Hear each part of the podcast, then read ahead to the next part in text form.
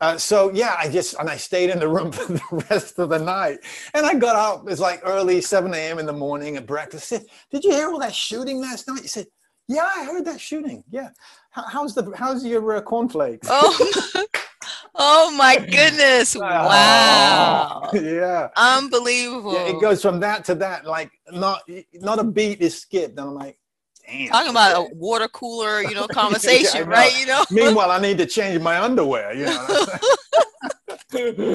Jesus. oh my goodness! I know that's what that's what is kind of fascinating Mm-hmm. because of the juxtaposition of the different things that's going on. It- Yeah. It's like first you're happy, sad, then you might get blown up, and then you Yeah, know, you know, you, then you go to the hospital and get taken, and then you just like things just back to you know normal or whatever. it- it's so crazy. We're on the bus and you know the the guys what we consider normalcy, you yeah, know. on the bus going through this thing, and we stop at you know a security border, and and as we keep driving, it starts to get like really like there's nothing around, and you know the the guy said, oh by the way, you know he says "Thi- is this uh area we're going through ISIS territory. It's like, oh, by the way, so how did everyone have a good lunch?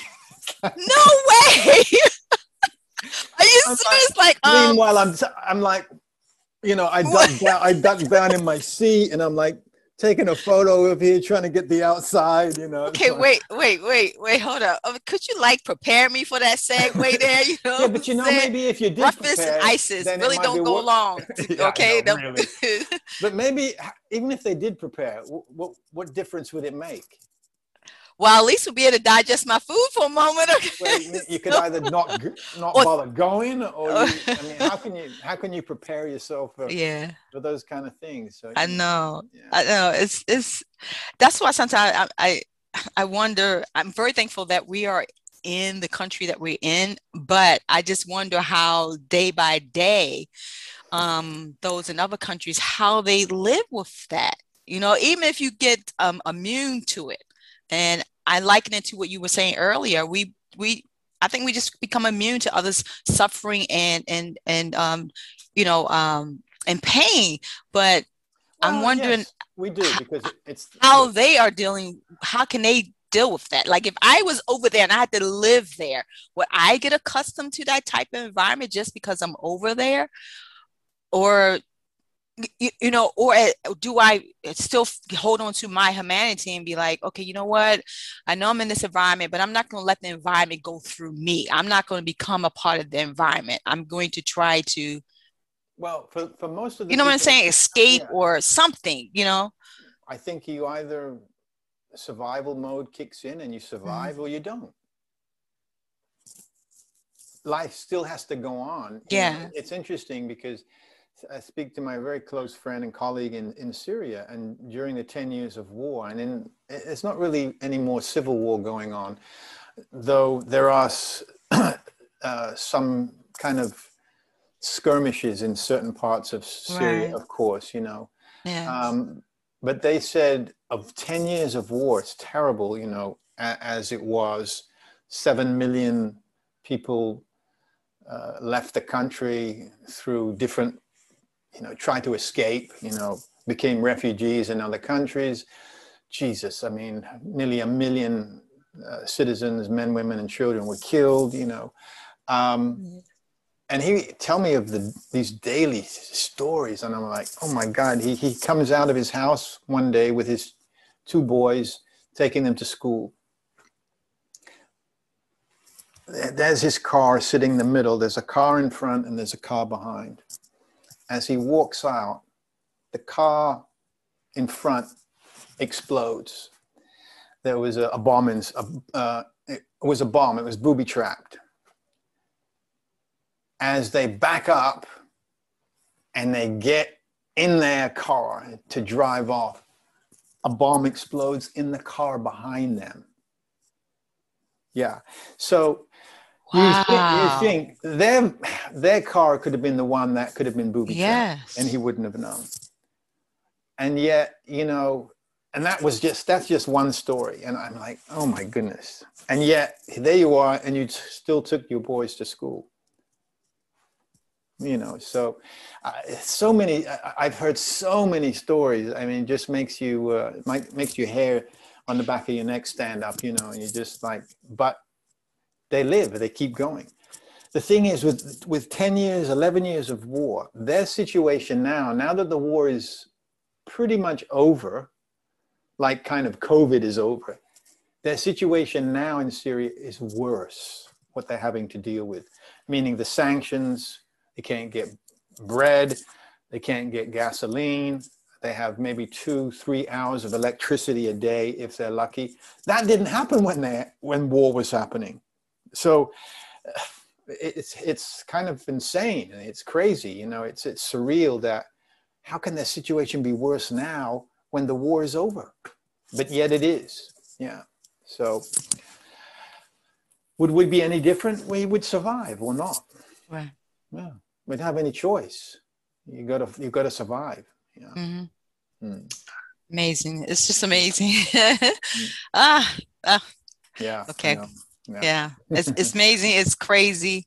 Um, but you just never know the mentality or fortitude of people as well. Like you said, you you're gonna survive and make it, um, or or not. So, mm. um, I think that probably explains why a lot of people do stay where they are in their particular country. Um, or or you know because because some some of them I know um, that maybe we maybe we become too complacent and comfortable then. Right, because it's because it's home and, to them. I've talked I've talked to some that as you're a native New Yorker, you know, right. you walk down Penn Station, Grand Central, you walk over people and don't think twice about it. A veteran, a teenager who's living I, I homeless on the street. Myself, I walk around them or even see if I can help them. But then, but you know what I'm saying? I'm saying yeah, for the yeah. most part, 99%, we walk yeah. over them like, yeah, like we're walking over a piece of trash. Yeah. But yeah. those those who I've I've talked with that are from you know different cultures and stuff, they always end up saying to me, "Is said because this is all I know. This is home." Mm-hmm. Um, in spite of um, and a lot of times they will have family members they will send to the U.S. or a particular country mm-hmm. or something to try to do better, and right. then come sure. back and mm-hmm. you know help the family or, or, or whatever. So um, I'm understanding why the mentality is the way it is. Um, it's a hard pill to swallow um, at times when you see such tra- travesty happening and uh, tragedy happening. Um, but getting back to your organization, um, mm. right now you're looking to um, try to establish a more uh, automated process of getting funding and doing the things that you need to do um, and other initiatives? Is, that where the organization is right now? Yeah, eh, well, when you say automated, surely, um, you know, uh, we're actually preparing like it's a 20 page or pitch deck to uh-huh. uh, financiers who invest in projects um, either in third world nations or okay. nations that are you know, stumbling, having trouble, nations that are in conflict, um, and they um, invest in uh, important projects they believe are worthy of this needs to be done you know. So so that's that's where we're at. So it you know it's uh, it's an ongoing process and, and this is not something that's just um, we're going to stick our hand out and shake our hand and say, mm. "Okay, it's done." No, this is gonna this is gonna mm. take lots of uh, tenacity. So yeah. Yeah. Do you have others on on staff or volunteers helping with the organization? I was just wondering, or are you pretty much doing everything yourself? Uh, um, um, there, no, there are other people, of course, especially with this kind of uh, project because it's so big. Yes. Yeah, there are other people helping and putting together, you know, the necessary product and pitch deck and so forth. So yeah, there are other people now. Yeah. So I'm just curious, what what is your, your you say you're trying to you deciding whether you're going to bring the organization onto the, on the UN, but um, with probably won't. Okay, I was just going. I was just basically going to ask, how's your relationship with the UN? And well, no, it's very good. It's very good. I ha- I I know. In fact, one of my very very close colleagues who wrote the foreword um, for the book. Yeah. Um, yes. Ambassador Malik Nadeem Abid, who's the uh, Secretary General for International Human Rights Commission. Um, so he's a very good friend, and he's very well, my goodness, very well connected. very prominent. Um, and so, yeah, I have a lot of very good relationships, and it's important. You have to have relationships, especially in this field. Like Yes. anything, it's very political. It, it always is. And another thing, you, you know, you never, you never burn your bridges, especially in a very kind of small, tight world. You know, it's, it's the same. It's like the martial arts film world. It's a very clicky, small group that have had the opportunity to do these things. So, Yes. you know, you don't, the network is small and you stay connected.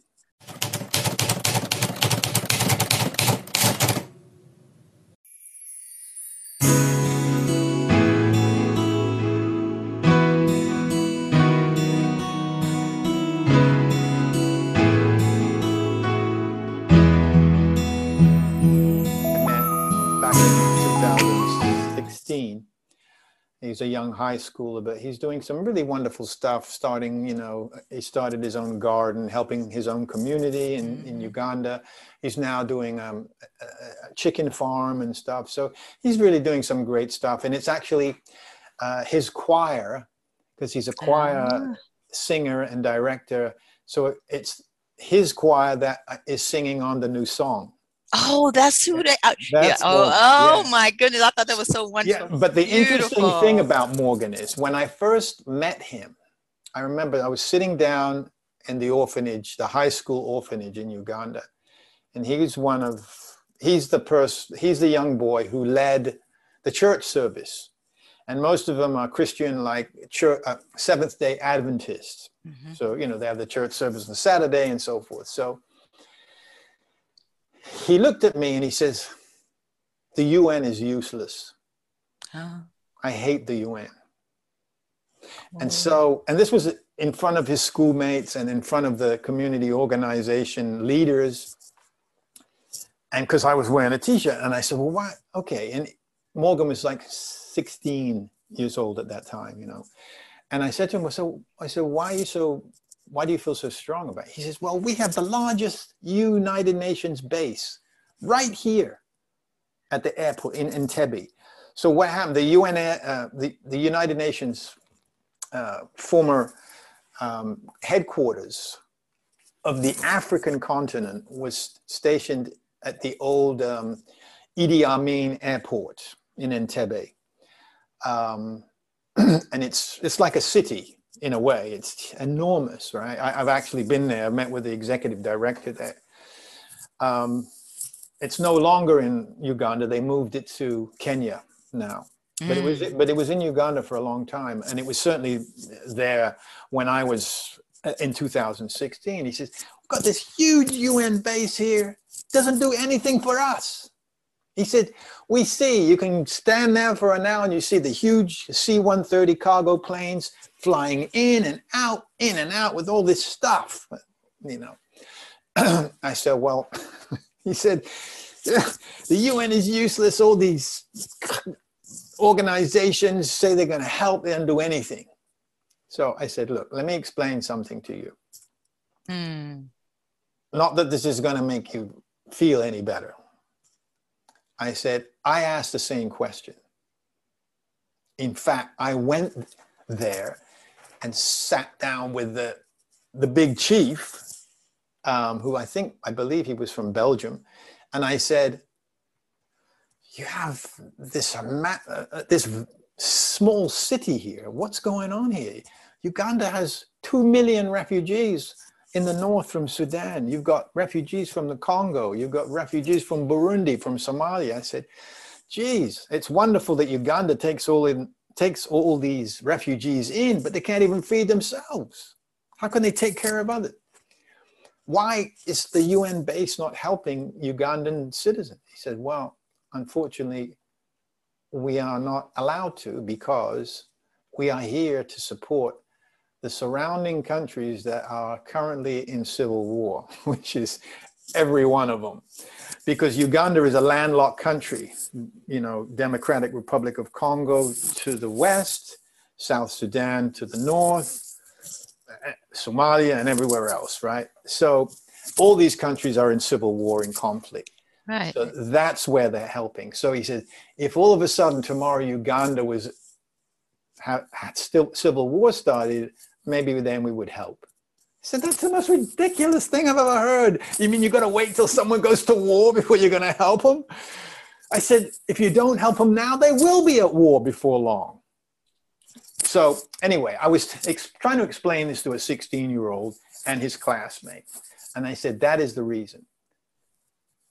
Yes, like you, it is the most craziest thing I've ever heard in my life. I said, but let me. Can you see the expression on my face? Right, like, are you Yeah. serious? That that was his response? Yeah. I said, let me put it to you in another way. If you feel so strongly that all these organizations are no good, all these NGOs, all these blah, blah, blah, I said, then what about me? I'm useless too, basically. I should just get up and walk away, get back on the plane. I said, I came here out of my own pocket. Nobody forced me. Your orga- organiza- organization there, they asked me would I come, and I said I will. And that's why I'm here to see your situation. How can I help? Now I can't help like the UN, but maybe I can help a little. And I brought some basic clothes and Crocs and you know basic scholastic supplies. You know a few things. Yeah, and I tell you, it made me absolutely. Uh, it made me just. I didn't cry, but I, I cried later because you know Yeah. they've never seen a ruler before. They've never had clean white paper to write on, I know. uh, and It's this those kind of he- things that you know, hits your, there were your 200, 200 high school orphans there. And so I might have brought enough stuff that would be enough for, I don't know, 30, 40 students. Mhm. So, you know, he's handing out the best he sees fit. So he'll give, this one child got a, a you know, a plastic ruler. One got, you know, a calculator or, or something like that. You know, it just, it, it makes you, Yeah, you, you, want to punch the wall you want to scream Yes. and yell yes. you realize that the, the world is not fair that it's so unfair um, And you know what gets me? It doesn't have to be like that because we are a wealthy world. I'm gonna just say world. We really are. It's just a matter of managing it properly. It's a it- it's the heart of, of a person. Um, it's, it's leadership. It's it's a lot of factors, but it- I'm like seriously, really. This is what I, I, I my analogy is. We kill, steal, whatever, for a pair of tennis shoes. Yeah. When was the last time that you hear that a tennis shoe manufacturer went out of business? When, when, when did you hear that? Never, never you're, gonna, you, you're gonna kill me over a pair of tennis shoes that you know you could go right down the street and, and get a pair. well it's not or- just that those same tennis shoes that they sell for $250 you know how much they cost i've been to those factories in china they cost five dollars to make Yeah, I know. The, Five dollars to make the labor and everything, whatever, it- it's and less they sell than them what we, adidas on you know fifth avenue for 250 300 dollars and Right. someone will kill you over that it's a And it reality check. five bucks Yes, it's a piece of rubber or a, a couple of cents, and, and I'm just like, are you are you serious? Really, And really? then, then you ask yourself, do you know how much the person who made them got? got? Probably nothing. They might have Sometimes- made five dollars for the day. You know, it's that kind of mentality. Yeah, and sadly, Right. you know, here in in a, in a rich Western nation, the un, the understanding is not there, and those kind of um, items, who's buying it really? Not really wealthy people are buying. it. Yeah, a small percentage. It's mostly. I'm, I'm I'm sad to say, poor people are buying it. That you you you would literally go and spend two hundred fifty dollars to think you look cool. Yeah. What did you eat today? Do you have some? Did you eat something healthy today? No. So you know our uh, Priorities. priorities, responsibilities, all in the wrong. Our value system is completely in the wrong Yeah, place. That's a better So word for as, it. so as much as these third world nations have certainly their issues from day to day survival, our Yeah. issues, I believe, are much bigger. Deeper. Yeah. And where are those value systems being taught? Is it is it is the education system? Is it from our schools? Is parents giving the wrong, teaching the wrong lessons? Is it way higher than that? Is it the whole system in itself? Is it the government? No, I think we are all complicit. Everybody. Yeah, there's no question. We are all complicit in some way.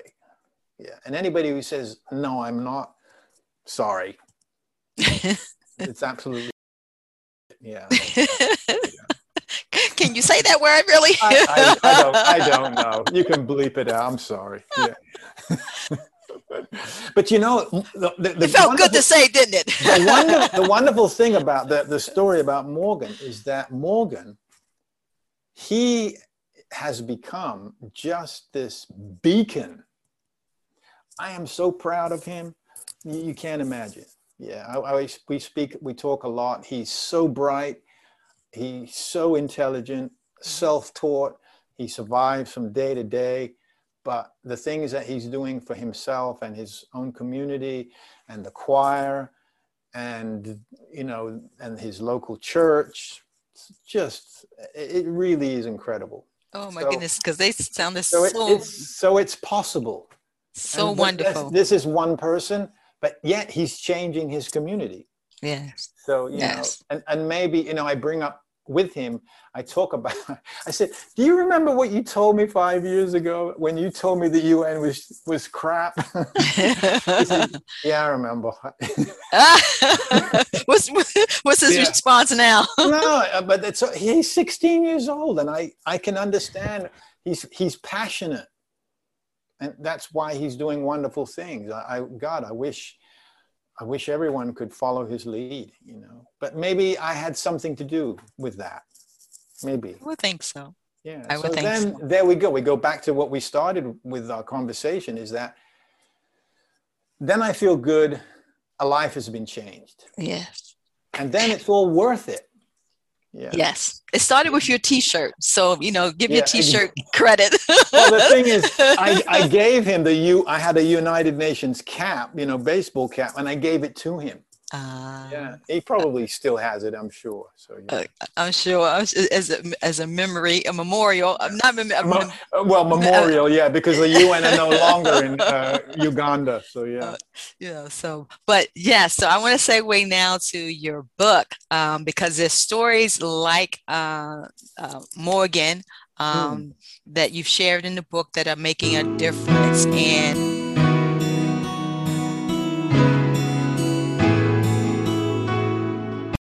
Um, I, of course, I, I, listen. I see it in the back there, but I have to show that I have my copy. Okay. And you wrote a childhood lost. you, you, you, wrote a wonderful review, and I appreciate that. Thank you so much. Oh, you you quite welcome. It, it was worth it. Actually, uh, childhood lost. I'll be honest with you, is to me is is one of the really best books I've read.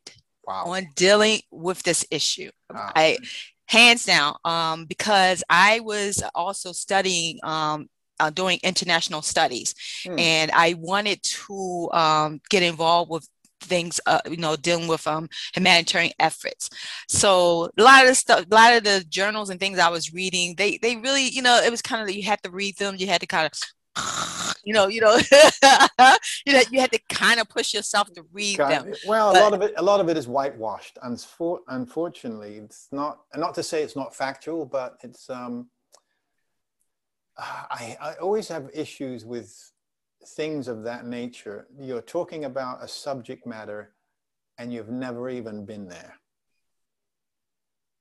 And I don't mean. Uh, sorry, I, I'm gonna. I got to be careful how I term this, but the oh god, this is going to be bad. You can cut it out, but I'm going to say it anyway. the um, white man's experience in Africa.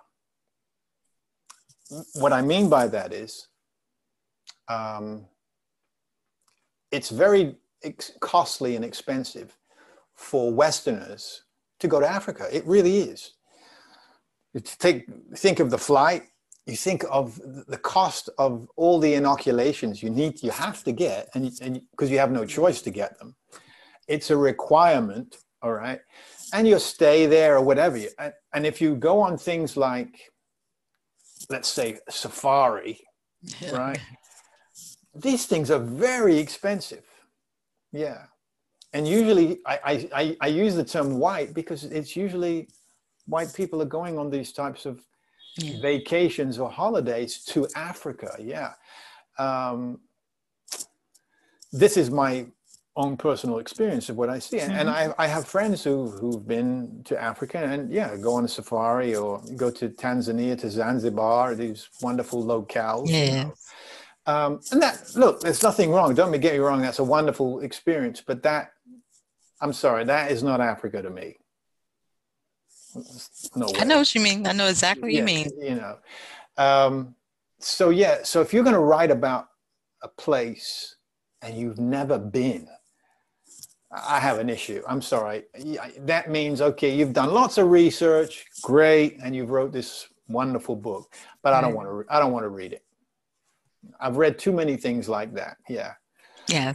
Yeah. That, and that's what I was experiencing in my studies. And I just, I wondered just how sometimes authentic it was. And I had to kind of watch myself to make sure that I didn't feed into yeah. what I was reading because I you know i was i was experiencing um especially if it was contrary to what i was experiencing contrary mm-hmm. to what i knew and understood um, because I have a lot of friends from different countries and everything and um, i actually had uh, some friends who um, i think it was uh, the somali uh, situation who mm-hmm. they literally were ones with two young ladies and her family escaped from that situation mm-hmm, mm-hmm. and we you know and we we connected and when she shared her story i, I was like wow yeah. you know uh, that they had to travel miles to get to safety um, and the different things that was happening there so mm-hmm. when you have that personal you know experience or contact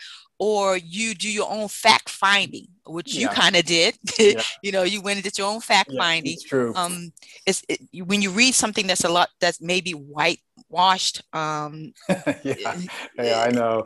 Yeah, it's it's kind of it gives you kind of different, you know, just response to it. It's so this right here, I was like, you know, there's no way I could ignore what you were sharing um, in your book because, like I said, it was right in your face and what you talked about, your experience, and, and also historically, the numbers and, and, and statistics you, you indicated resonated with me hmm. because I'm the type of person that's like, I being in media, I realized that, you know what, I can't believe everything that my own media colleagues present to me. I begin to see the other side as a person who not just as the reporter or interview, I, I begin to see it, see the other side just as a citizen uh, just yeah. as a you know a commoner a person.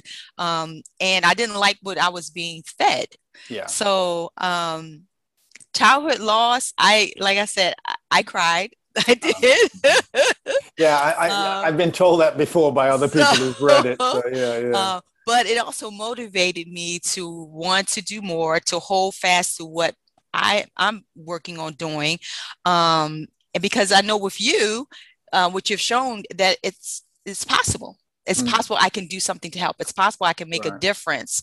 Um, and it's not just, I, I, know you've been, been on a lot of interviews and things of that nature. And it's not just, you know, oh, yeah, let me hear about his story and da, da, da, da, you know, this adventure and everything but it's like what do we do with it afterwards like well, that's, that's, it you, you got to go back to doing what you, are doing mm. okay mm. putting your life on on the line and i know i'm, going to show pictures and stuff later um mm, sure. in, in reference to the the bullet that ended up in your helmet that the, you the were infamous bullet yes and in, in the helmet. So um why don't you how do you want to share this book? It's so much you you included here. So what do you want to want to kind of mm.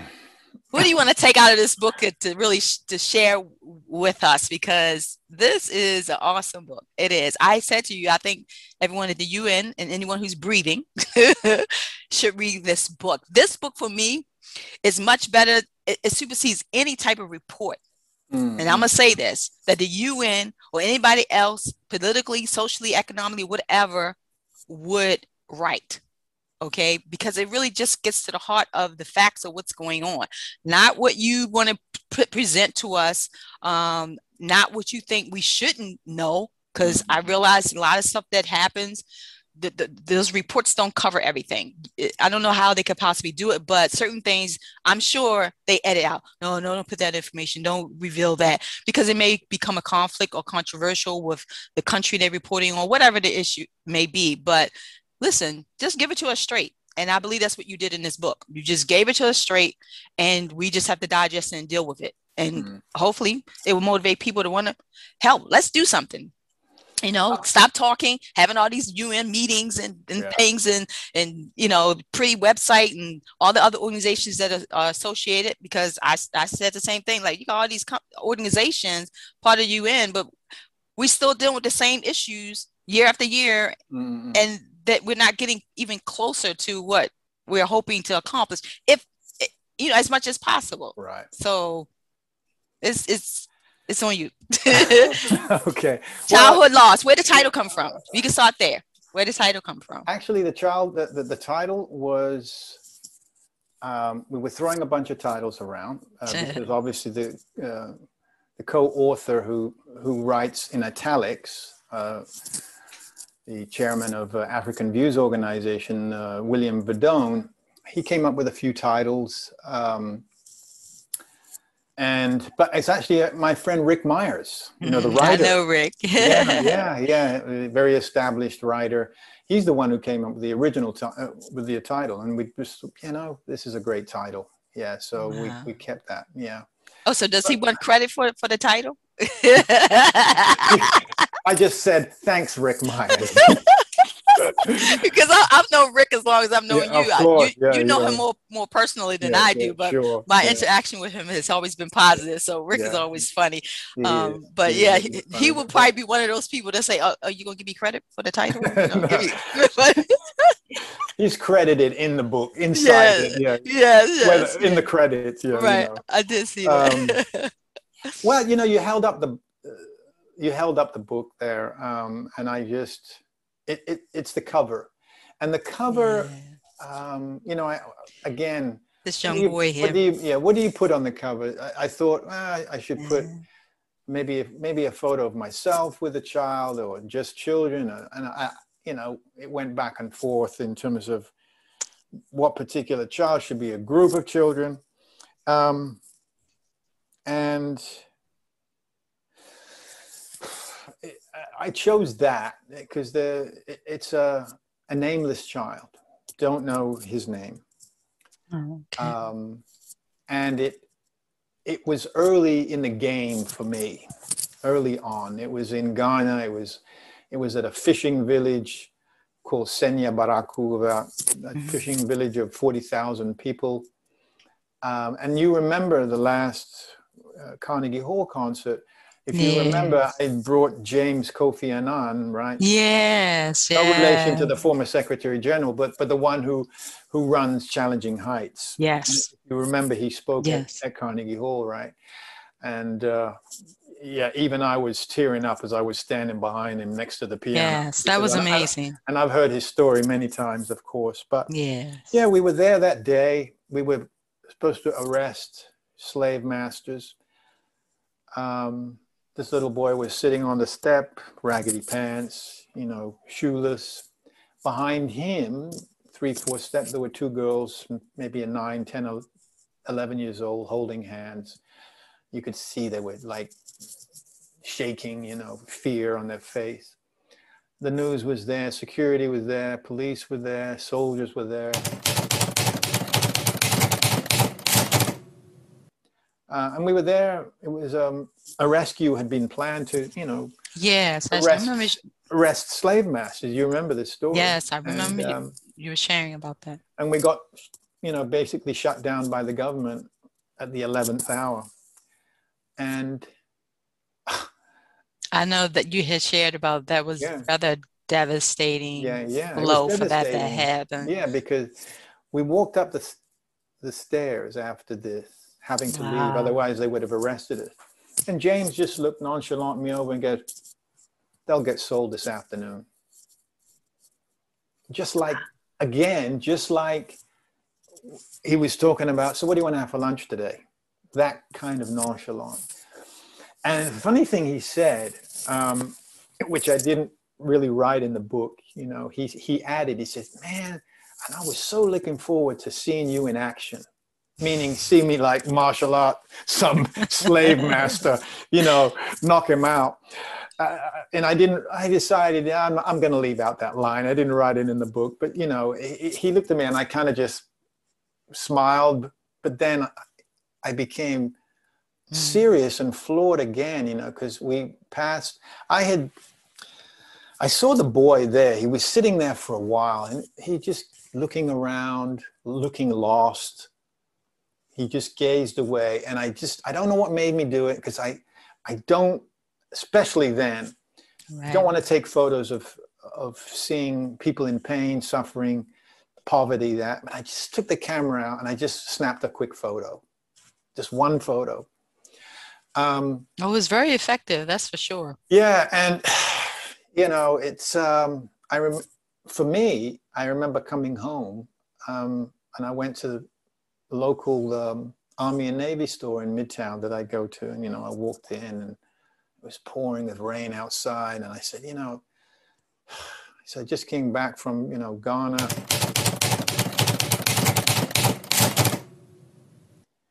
And I got some kind of like foot rot because I was wearing the wrong damn mm. socks and oh. my boots. I said, I was wearing like winter socks as opposed to socks for, you know, um, central tropical sub-Saharan Africa. So I'm looking at the at the wall, and, and he says, "No, no, no, forget about those. Those are garbage." He says, "I'll give you the right sock," you know. And he goes in the back room and he pulls out uh, three pairs. He says, "How many do you want?" I said, "I'll, I'll take three pairs." So he comes out. I said, "Well, how much is that?" He says, 60 bucks. And he, you know, and I said, what, $20 for one pair of socks? He said, you want the best socks? I said, okay, fine, give me the three pairs, you know, and as I leave the store, one block, and I just, it just hit me like, like a steam train. And I just dropped right on the stoop. Um, uh. And I cried like a baby you know, it just had dawned on me that I spent the price of three children that had been enslaved that day. You know, um, yeah, uh, and that has. Wow. There are things like that. There are yes. moments that stay with you forever. Will stay with me till the day I die, and it's those things, you know, um, that make you realize, yeah, I'm doing, I'm doing what I'm supposed to be doing. Yes. Yes. Yeah. All that other stuff, music, martial arts, modeling, whatever, it, it's led me to this road. Yeah. Yeah. So, there you go. Yeah. I know. I remember you talking about that, how yeah. you realize, um, I guess if I could use this word, how a lot of those things, your, your previous lifestyle um, sure. was just vanity. It ended up being yeah. vanity. Well, it, it, it is. It's self-aggrandizement. Um, as opposed to now the path that you're on. I'm glad you said about about purpose um, because at, at some point we all get to that place or should get to that place yeah. where uh, our lifestyles prior to and if we have a, like a life-changing situation mm-hmm. you know per- we should grow we should mature we should change we, you hope. know I, I, I, yeah. yeah hope so and our, our purpose my, should yeah that's my favorite saying you know the purpose of life is for life to have purpose yes otherwise uh, what's the point why are we here Exactly. I, I, I, say that often too. and I say, take up space, breathe. You're breathing air, man. Get out. Get yeah. it's like um, um, I need that air. Do you mind? Yeah, I know. I use it, especially these days. Yeah, especially these days. Yeah, that's that's kind of my mentality and heart and philosophy too. Because if, when I'm doing something, it has to have a greater purpose to it. It mm-hmm. can't just be for me to benefit from it, you right. know, because then I start to feel like, uh, whatever. And then I don't put forth as much effort, you know, I, the, the, mm-hmm. passion is not there for it. And um, before I know it, I'm just like, uh, you know, whatever. Right. But I try not to get into that place, especially when it's something that is important to me. Mm-hmm. Um, so childhood lost, okay, we thank Rick for the title, okay, helping with the title, okay. Um, what were you trying to achieve in writing it?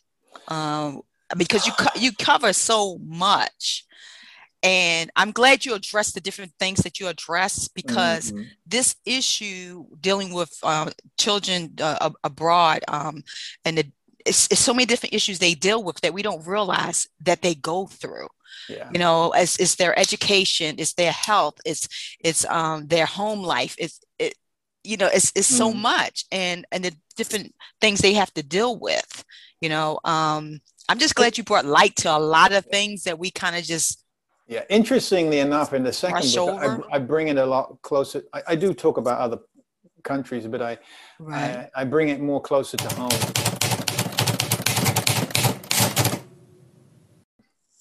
you know how these many of these things we don't really think about but yeah especially since covid has affected you know the mental health crisis on our youth poverty on the youth um, it's now we realize this has affected the entire world not just some country in africa that i can't pronounce you know yes. or, or southeast asia or something yeah so um, yeah, I bring it closer to home. You know, I, I tell you, in the beginning, I really didn't know. It, it, wasn't, I was writing all these articles and I thought, God, I got a lot of material here.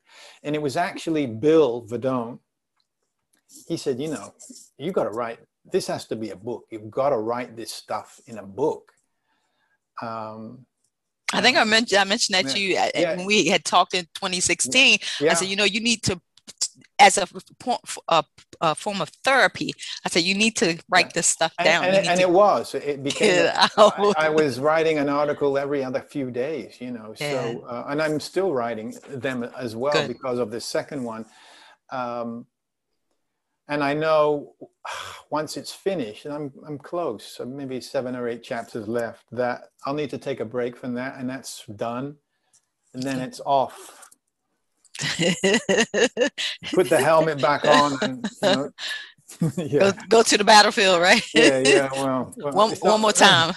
so yeah, so and, either in the beginning I didn't know. I just thought, oh, you know, okay, if I can spread awareness and open the eyes to some people, then the job's done. If people can look at the world a little differently, um, and whether you want to get whether they want to get involved or not that's fine that's their own decision but you never know you know. If it kind of sparks them to do a good deed or help with their local community or wherever it is you know uh, the red cross uh, salvation army i mean you name it yeah. So, i would hope so. I would, I, I, well would. you would hope but it's it's it's it's not necessarily for some people, it's just not. Right, say, hey, it's just a good read. Um, yeah, yeah, yeah, Un- you know, unfortunately, um, yeah. but I, I know that's the mentality. Um, that's probably why we haven't been able to really, I don't know, as just as a world to get the help and things that we we think or sh- need or should be done because mm-hmm. people just, just just like okay well like you said earlier oh yeah i know that's happening over there but there's nothing i can do. I, I, I got to worry about and take care of myself.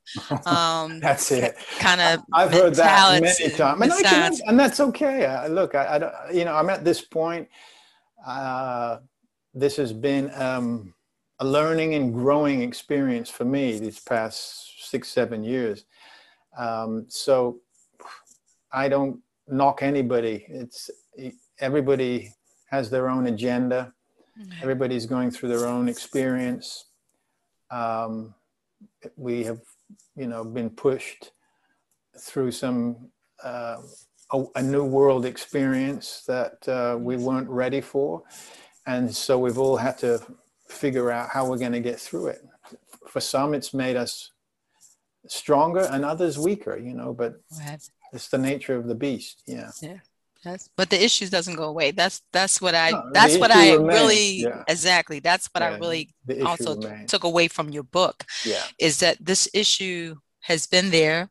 And as you said earlier, life goes on, but yeah. what about the life of these children? I mean, this is what they're dealing with day in and day out while we're enjoying our steak and fries and stuff. And, and you know, I, am and again, um, it's not trying to bash uh, humanity as far as those who have it you know mm. but it's more than just you having yours it's more than that mentality that we've been taught you know i got to get mine you know um, yeah. only the strong survive and right. i hate those kind of cliches now because I believe that is what caused us to change our whole value system, mm-hmm. to be mm-hmm. empathetic, be, to be sympathetic. Because the bottom line is, really, do you really need all those pairs of shoes? Do you really need that much food? When I when you start to see change your own value system. You're like, wow, all that food that's wasted.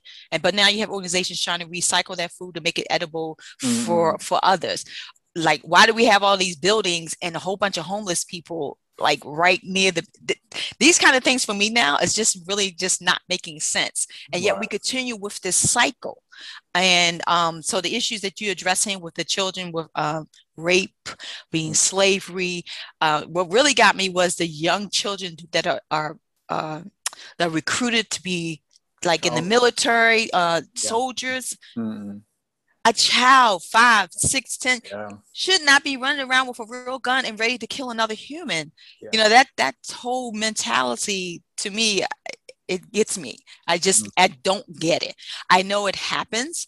Um, you've made it so plain and real, and understand you're not the first one to present it. You know that this mm-hmm. issue, but the way that you present it it's like, whoa, hold up. We've been just kind of going over the surface on this issue, but now it's like we need to really revisit this. Mm-hmm. Okay, mm-hmm. UN has done what they tried to do, other organizations, but we have this young man here that is like, okay, um, you keep saying we, young. Thanks. Because you are. you, you, see, see, and I'm always wanted to, to to prophesy blessings in life. Okay, because I okay. Okay, I, yeah. I and stay positive. Okay, all right. Uh, not not what we're talking about as far as the COVID, but no, I well, no, no, we're not going there. So you know, stay positive. And um, I was just really surprised again the issue about um, uh, the the child marriages. Mm-mm yeah. You know, so how did you um, gather your information for this book? You know, besides the articles you were, were uh, writing and your firsthand experience, but how did you go about organizing the information in this book and addressing the different issues and t- statistics? Like, what did um, you? God, because it, it, it, was difficult, but okay. and it was also about okay. I started running out of topics, you know.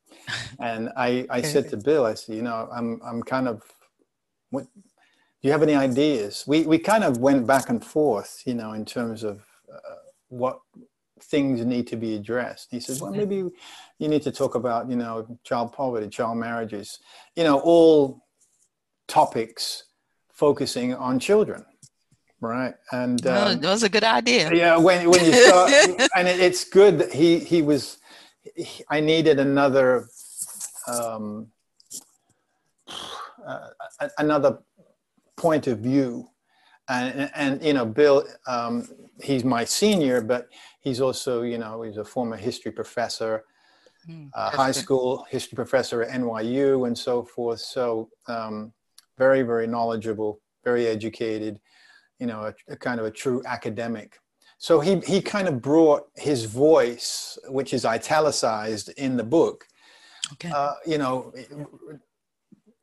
after my reading whatever, you know, a few pages, he would throw in, as you as you see, his his voice, and maybe it was kind of like, as he said, my kind of subconscious, you know, as to how the everyday average person might feel and a question they might ask you know so and it worked out really well i, I like the way it flows in that way and yes, so we yes. certainly decided to keep that format uh, for the sequel for the second book mm. um, you know researching was painstaking you know especially but it, it, it, again it was also for me a wonderful learning experience in subjects that are not my have not been my focus right but they are surely unaddressed you know so yeah it, it was painstaking research but I've had a lot of time, like most. Which was right, you know, blessing yeah, yeah. in disguise. That's what I was saying. Yeah, no, it was. That's. I. I hope. people have taken advantage of this lockdown time. I know as I much, did. As much as it's been unhealthy in many ways, for sure, Yes. even if you have taken advantage, it still affected our mental health. There's no Yes, question. it's definitely But if you haven't taken advantage of it by reading or whatever it is you like, playing playing a music instrument, a sport, you know, Yes. something. Um, so for me, yeah, it's been writing. And I, when I was a young kid, I hated writing essays. I mean, I, I deplored it. So it's been wonderful for me. So did your mom and your dad make you write? Is that what it was? No, because my, my mom was the musician, so everything was about reading, reading music. It was my Okay. fa- my father, you know, made me read these books that were like, oh. why are you making me read these books that, you know, like a, a university student? Oh, is that no, he did not know. He didn't know. yeah. but sometimes you know you just never Even, the thing is, even he's having trouble. Every day I'll say, did you read a few more pages of my book? He said, yeah, I, I, but I had to put it down. It's just, it's so depressing. You know, it's like, yeah i was I, you know i was it was um i the way i was approaching it i wasn't really trying to get depressed Right. it's just um overload of information. It's like, oh my God, yeah it was I- all the too thing i much could to handle. It's too Yeah, much. To, it is. I, it's I- a I- lot. it's Yeah. i just the word emotional just comes to mind so Yeah. I was like, my, my heart can't take too, so much right now. My, my, my mind can't take, you know, trying to wrap my, my brain around all that that you Mhm. had discussed. And um, I'm glad you, that um, your uh, the, the professor took the approach of balancing it out the different issues dealing with Mhm. um, with with children because um, so much when- and the fact that you said childhood loss is it's, it's like they're experiencing so much Mm, during their childhood that I'm looking like no child should no, have to experience that. no. And, and, and it, other thing that gets me is that this is coming from adults that's imposing it upon them. Of course, it's always. You know, Yeah. so because Yeah. they don't have a choice it, it, per No. se when that when they're young and they need the nurturing and everything. So I, I, I just saw the devastation that Mm, that is so devastating that they would have to deal with these things. And I like how you mentioned that you just never know what they may grow up to be, you know, depending on know. their environment. But the environment that that's not so positive, you you're going to be wondering too how they're going, going to turn out. Is it going to be habitual? you know situation and they end up being a child soldier or they you know they end up being the one you know that's that's Well, yeah, and and sadly, that's you being know, violent or what you know Yeah. what i'm saying so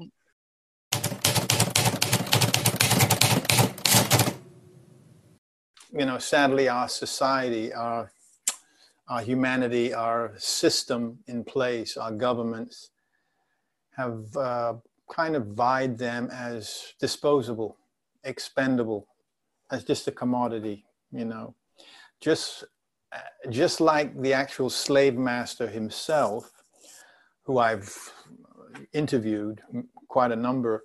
You know, they vie their child that they bought for 18 to 20 dollars as a commodity to enhance their business.